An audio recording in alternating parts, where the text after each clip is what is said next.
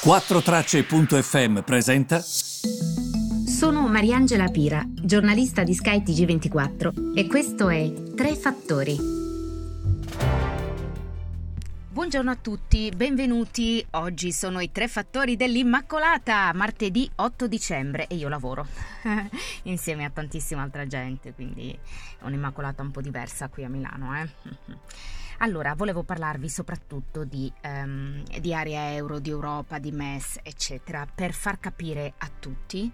Uh, ho parlato con un po' di economisti, oggi la puntata di business la dedico proprio a questo e ci sarà un economista con me, Marcello Messori, perché voglio cercare di capire che cosa sta succedendo su questa riforma. Allora, vi do un po' di dritte, di modo che sinteticamente e schematicamente voi sappiate di che cosa stiamo parlando. Una cosa è il MES sanitario quindi il MES che stante sempre quanto dicono loro. Come sapete c'è tutta una parte politica che ritiene invece eh, sia un eh, MES strozzacollo anche quello sanitario e per onestà intellettuale va detto l'un parere e l'altro. C'è chi invece sostiene, il fondatore del MES Paolo Gentiloni, tantissime persone, che questo MES sanitario non avrebbe condizionalità se non la spesa in sanità. Questo lo dicono anche rispettati economisti come Cottarelli. Costi diretti e costi indiretti. Um, il MES di cui sto parlando adesso, invece, la riforma del MES, riguarda un altro MES, il cosiddetto Fondo Salva Stati. Allora, vale la pena ricordare che mh, mm, facciamo un excursus e un passo indietro, di modo che a tutti sia chiaro. L'area euro è un po' incompleta, cioè noi condividiamo una moneta, però le politiche di bilancio sono in mano ai singoli governi. Senza regole fiscali, ehm, ovviamente comuni, la crisi di un paese si può trasformare in una emergenza per l'intera area. È per questo che per esempio ci sono i rapporti deficit-PIL e regole fiscali comuni, per evitare questo, visto che le politiche di bilancio sono diverse da paese a paese. Gli aiuti alla Grecia, perché erano stati dati? Erano dei prestiti bilaterali, ma non erano aiuti che erano preesistenti. Quando la Grecia aveva truccato i conti, lo ricorderete, era stata optata la soluzione, si era optato per la soluzione prestiti bilaterali creati proprio in quel momento per cercare di aiutare la Grecia. Il MES mh, mm, eh, ha avuto diciamo natura permanente dopo il primo salvataggio greco ed è rimasto appunto come nome a fondo salva stati, arriva la Troica in Grecia e evidentemente eh, questo da molti è stato considerato anche un piano lacrime e sangue. Poi c'è stato il salvataggio, lo ricorderete, delle banche spagnole perché sono fallite e quindi è progredita, eh, diciamo, l'unione bancaria.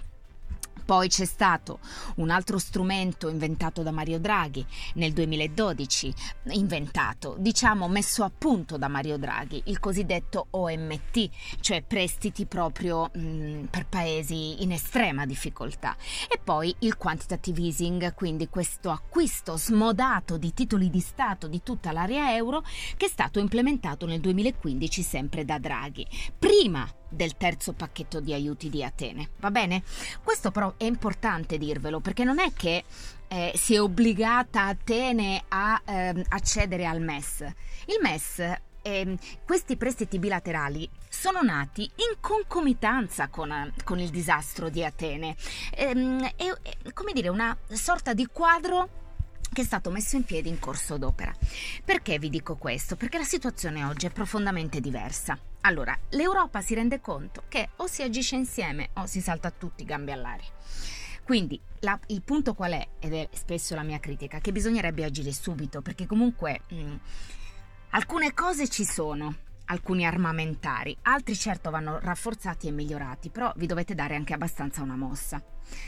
MES, riforma del MES, si deciderà 10-11 dicembre al Consiglio europeo, quindi che cosa succede? Il, la maggioranza è divisa, L'obiettivo è domani trovare una quadra perché bisogna arrivare il 10 e l'11 dicembre perlomeno con una risposta, non come di consueto come fossimo degli scappati di casa. Quindi il 10 e l'11 dicembre Consiglio europeo che decide riforma del MES. E, e, voi vi chiederete, ma qual è sta riforma del MES? Qual è il punto più importante della riforma del MES? Viene chiamato Common Backstop. Cosa significa Common Backstop?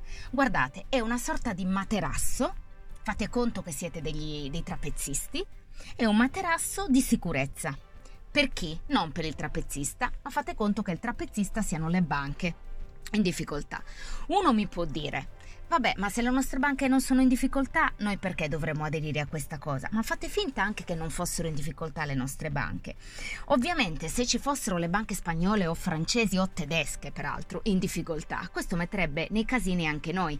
Quindi voi mi potreste dire, ah, ma quindi stiamo salvando gli altri con i nostri soldi? E ho capito, ma la domanda è, e che io farò anche a Messori oggi, stiamo salvando gli altri con i nostri soldi o ci stiamo salvando salvando gli altri? Adesso non voglio rinverdire Marzullo, però la domanda è un po' questa, ok? Quindi eh, vedremo, a me spiace perché comunque io mi rendo conto che anche quando faccio le interviste sul MES si va proprio nel partitismo. Invece uno dovrebbe basarsi su fogli, trattati, nero su bianco e dire ma questo cosa cambia domani, cosa cambia dopodomani. Invece è proprio faticoso fare domande, trovare chi ti sappia rispondere innanzitutto e poi cercare di capire che cosa succederà con questo benedetto MES. Vabbè, comunque ci provo e spero di essere stata chiara, va bene? Un abbraccio a tutti e a domani.